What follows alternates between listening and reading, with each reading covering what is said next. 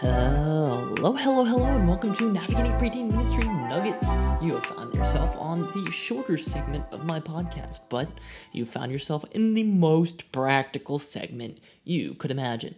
Today, we are going to be discussing some practical things that you can add to your to do list this Monday, okay? Before that, I've got a quick announcement for you guys. I'm going to be out of the office for the next three days, which means there will not be a podcast this Thursday, okay? I'm going on a staff retreat, and so I'm taking the time to kind of refresh and recenter, and so the podcast will not be this Thursday. Unfortunately, guys, we will be back with one next week. Hopefully, I'll be at the beach next week too, so I'm kind of getting a double dose of relaxation, but I think all of us know that mm, probably not the worst thing for any sort of pastor. So I'm going to be out for the next two weeks, but we should have a podcast this Thursday. Anyway, that's my quick announcement that turned into a long one.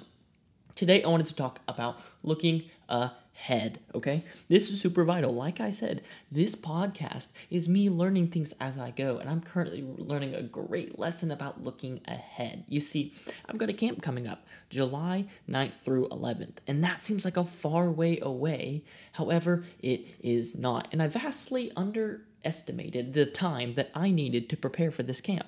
So I'm currently str- scrambling to grab forms, get things signed. This camp needs them notarized, which is just another step that uh, parents have to do for these students, and I'm feeling a bit stressed, if you can't tell from the tone of my voice. There is a ton going on, and all of this is because I did not look ahead and I did not totally plan and realize what I needed to do to be successful. I didn't set myself up for success. I didn't give myself time to do that. So I want you guys to not fall into the same thing I did. So I want you to look at your calendars, look at your events, and figure out what you need to do and set deadlines, okay? Set reminders, set things in your calendar. And if you don't have your list of events, go ahead and plan that. So this week, this week, put it on your to-do list is for the next three months or till the end of the year, look at your events, look at what needs to be done for those events, and then write down when you would like to start and finish those things.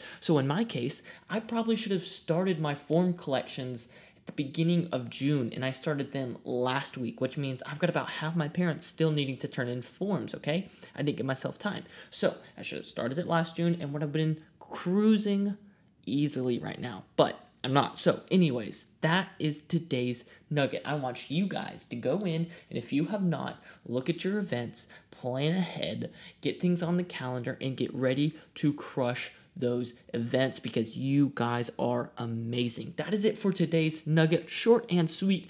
Go find something that you can prep and plan and get ahead on so you're not caught off guard. With that, I will see you guys next Monday for the next mu- nugget.